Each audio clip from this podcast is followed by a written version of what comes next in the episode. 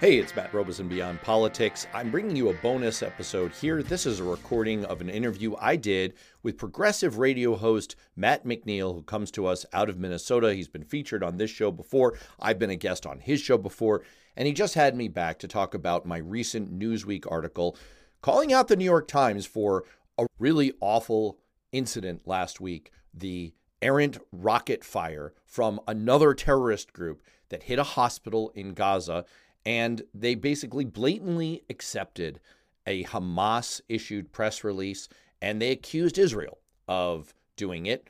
And that had consequences. There are two people who died in street protests as a consequence. And there's an impression that's been set because of the New York Times and the coverage in other mainstream media outlets that followed on the cues given by the New York Times. And so we talked a little bit about what's going on in media, why they're falling for stuff like this, what kinds of pressures they're coming under. Is this that they're all going woke?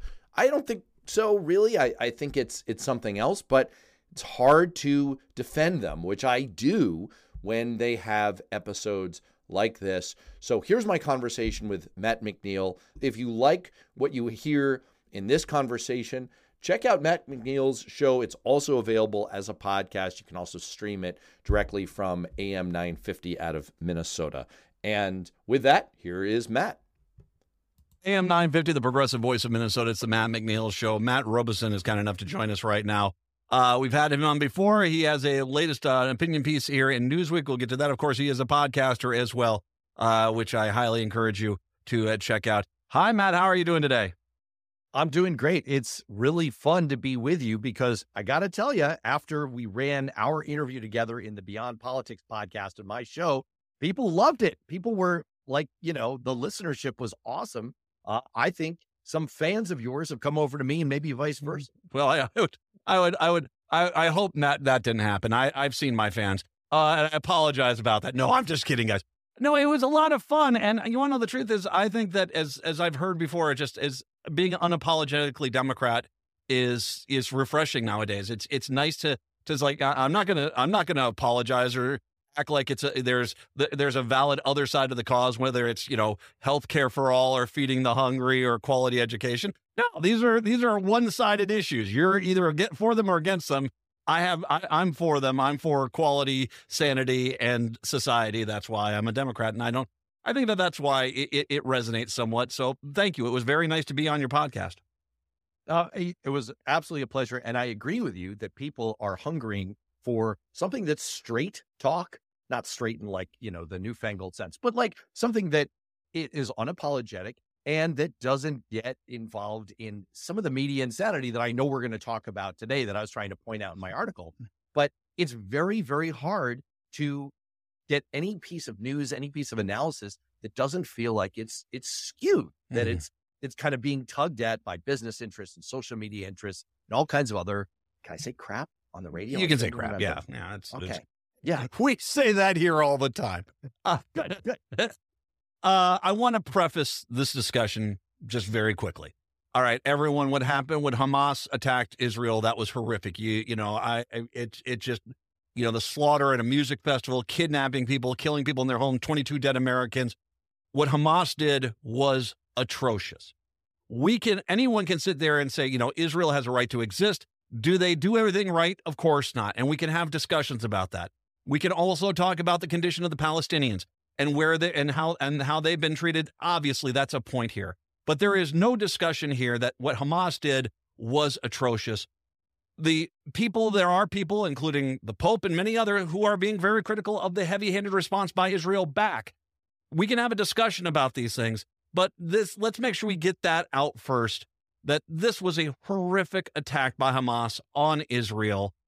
Eh, I, I, have a hard time imagining this even happening without some sort of inside information. I'm looking at Russia, frankly. But that that aside, that is a horrible thing that's happened. Now, that being said, I'm so glad you said that, by the way. Okay. I, I, I wish more progressives could simply enunciate. I'm saying this like, you know, like within the family here, right? Yeah. I, I wish more progressives, more Democrats could just say what you just said, Matt. You know, it, it's possible to hold both of those thoughts in yep. your mind at the same time. Absolute horror at an atrocity, at, at a war crime level atrocity by a terrorist organization and to say we disagree with many of the actions that the current Israeli government has taken and the people acting on its behalf. And we wish that they would be wise mm-hmm. in, in their response going forward because we value innocent lives and there are innocent lives in Gaza. I say this as a Democrat, as a liberal, and I'm Jewish, by the way, for what it's worth. I can say all of those things.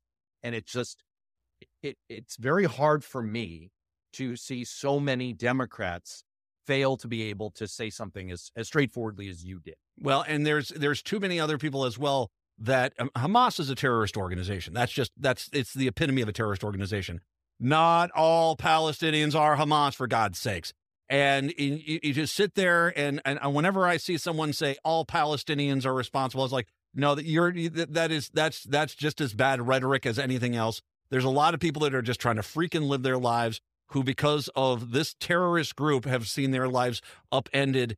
It is, there are no easy answers, there's no easy solutions. You can basically, you know, look at this from a neutral point of view. And at the end of the day, I think we all can agree what Hamas did was horrible to Israel.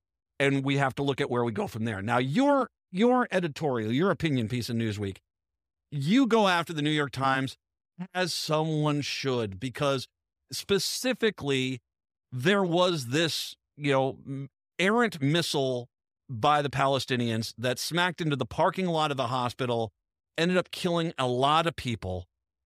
And there was very quickly a narrative that was put out before anyone knew exactly what had happened that Israel itself had struck this hospital.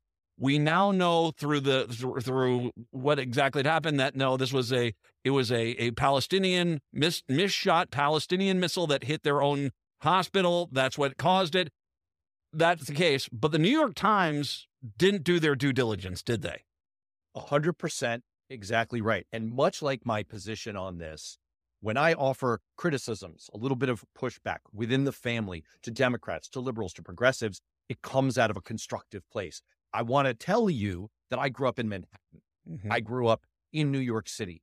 I, when I didn't have the money at times as a young teenager, I loved the New York Times. I revered the New York Times so much. I used to know an old street trick with the vending machines in New York. I don't want to get caught up by the cops here, but I may or may not have taken advantage of that to pop open those machines and get my New York Times. And yes, I would refold it back afterwards frequently to put it back because I just wanted, I needed to read it.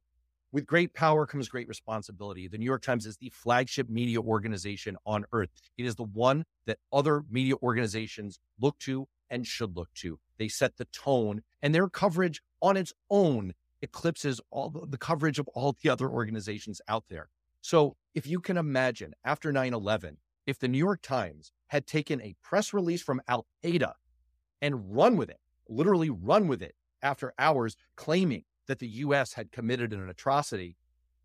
It's it's an unconscionable thought. It's it's not even an experiment worth entertaining in our minds.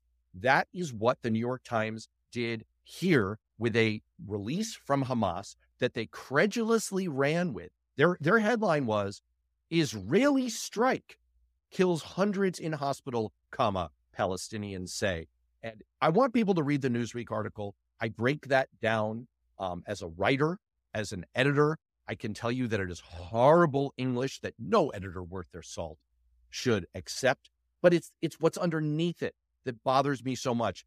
And I'll just close on this thought. You and I have talked before about how horrible Fox News is, the, the damage that conservative media is doing to America, is doing to our brains. The New York Times and other flagship mainstream media organizations have a responsibility to be different, to actually uphold journalistic standards. And when they fall apart, it is really tr- troubling. It's really troubling. It's a it's a critical function in America and for our democracy. And unfortunately, this one has had some real and devastating and immediate tragic consequences. And I'm afraid that the consequences are going to continue to linger for months to come. Let's take a break. We'll be right back. You brought up the New York Times, BBC, um, uh, public radio, public television here in the United States. Uh, I would I would make it even maybe even CNN to a point. but I mean, really, if you, I'm going to bring in the BBC because if you're looking at worldwide news as well, they're they're a bellwether standard uh, as well. And when they make a mistake, and they have made mistakes, no one is harsher on themselves than them. They will very call, they're very clearly call it out. And maybe, I mean, and I, I know that we can probably pull out a case here or there where they might not have you know, been the case, but they would have never put this forward I don't think this this headline would have ever happened on BBC. Period. But if it had, they would immediately pull it down, and on every freaking signal they have across the globe, they would have apologized for it and said it was wrong. That's you know, without getting too much into your opinion piece, because we do want people to read it, and I'll link to it on on the social media a little bit later on. Uh, the New York Times is not exactly owning this mistake. No, and what you saw them do was a series of sorry, not sorry backpedals in the hours after their initial headline that I just read out to you. And the backpedals, which I cataloged in the article, were sort of this mealy mouth hash of you can't just come out and it's it's like when you give someone an apology, it's like, I am sorry if anyone was offended yes. by my actions. Like yes. that's not an apology. And now they've come out with their uh non their their biggest non apology apology five days after my piece and after this whole thing unfolded, they put out what they call an editor's note well, there's a euphemism for you. How about a, oh my gosh, we screwed up? Yeah. How about that? And they admit to what we've known, what was in my piece, what we've known for five days here. I'm not claiming credit, by the way, for the th- fact that the Times did this, but they they own up to the fact that, gee, we did something bad here. There were immediate consequences. Two people died in violent protests in the aftermath of the coverage that they and other flagship media organizations led because the lie makes it halfway around the world before the truth even gets its pants on. And in this case, that's what happened. And based on the lie, based on a Hamas, a terrorist organization's press release, people took to the streets, they burned buildings, two people were killed, and the New York Times is still not owning up to it. They're saying, oh, gee, we should not have put out that headline, and we will try to take steps to make sure we don't do this kind of thing in the future. How about we're sorry. Mm-hmm. We really did a bad thing here. We're going to change. People will accept that, but you, you got to own it first. And I, I just, I don't want to make it seem like I'm literally being the grammar police here, but it's not just that people died, which is tragic. It's that an impression has now set in on the street around the world that's going to take months, if not years, to undo and that could cause real significant harm and further inflame the situation with the war. And that would be incredibly tragic. And the New York Times has to own that. Well, and and, and this is anytime you're in a conflict zone, especially in the Middle East, you cannot just run with a headline without doing the due diligence. I mean, we we have Ukraine and Russia right now, and you know, they, you know, sure you have the right wing outlets that are basically like, well, Russia's just a misunderstood person here. But at the same time, there has been, I, I, and from a lot of media outlets, I, I commend them just not to take the Ukrainian press releases and run with them in a way to just counterpoint that. They, they, there has been some level of due diligence. This was, I mean, especially to be so wrong on it there is a responsibility by a major news organization that if you are sending people in there to cover things, you cannot just run with headlines just because you think that's what's happened. You have to know before you write the headline. And it is a little bit like this is an old fashioned metaphor. You remember clocks, like analog clocks, yes, grandfather clocks. You know, we're of a certain age. Well, clocks used to chime on the hour, and at midnight, noon, you'd get 12 chimes. There's an old saying that this kind of situation is like the 13th chime on a clock. It's not only wrong in itself, it calls the underlying mechanism into question. And you have to ask about the whys of all of this. Now, the Times has been subjected and other media organizations to a relentless campaign from Fox News yes. and their Republican henchmen of you're all woke. This is all wokeism. I'm not willing to grant that yet. I'm still going to stand up and defend these institutions. They're not Fox News. They are fundamentally different. I don't think it's necessarily wokeness, but I do think it's weakness. I do think that they are being responsive to financial pressures and political pressures and the loudest voices, the most extreme voices And they know that nowadays it's all about engagement on social media and they're being responsive to that. And by the way, if you read in their non apology apology today, they cite that. They cite the fact that, huh, we came under some pressure here from Twitter. Believe it or not, Twitter was what the, the institution, the platform that called this out, that brought it to my attention. When Twitter is correcting your Yeah. journalistic practices, Yeah. look in the mirror, people. Well, you bring up something here which is so important. This is why this is such a major fail, and I you, we have seen it in newspaper and newspaper across the country. Back in the '90s, when Fox News started getting traction, there came this mentality that unless you're printing Republican Party press releases as verbatim fact, that you're part of the liberal media, the the, the they'd call the Star Tribune the Red Star, the the, the communist rag. And at what I have noticed is that the news outlets that stood up to that are still the ones that have kind of the bellwether of of of the high watermark of of their integrity still left. That it's the ones that basically is like, well, we'd like to report the truth, but have you seen our Twitter followers? They're angry at us. You know, it's like, okay, that should not matter to you. You're a news outlet. You're not the blockbuster movie awards. You know, you you it is this this false notion that because there's a howler monkey exhibit on the right screaming at you to basically do anything or else we'll throw our feces at you you don't curtail yourself to that you have to basically hold yourself to the standards that you've always been there because the minute you start caving to that is the second you're gone because it's in the right wing's interest yes to say, see, it's all the same, a plague on both their houses, you know, like it's it's the ultimate whataboutism. And once you're Matt, you are so spot on. Once these institutions, the Times, CNN, Washington Post, once they fall into that trap, then all hope is lost. And it reminds me a little bit of an experience. I went to the Holocaust Museum in Israel 20 years ago, Yad Vashem, which is harrowing experience for anyone, of course. And I was part of a congressional staff delegation there when I was a congressional staffer. We had a bodyguard because we were a congressional staff delegation. The bodyguard was a man named Gilad, he was a former Mossad operative.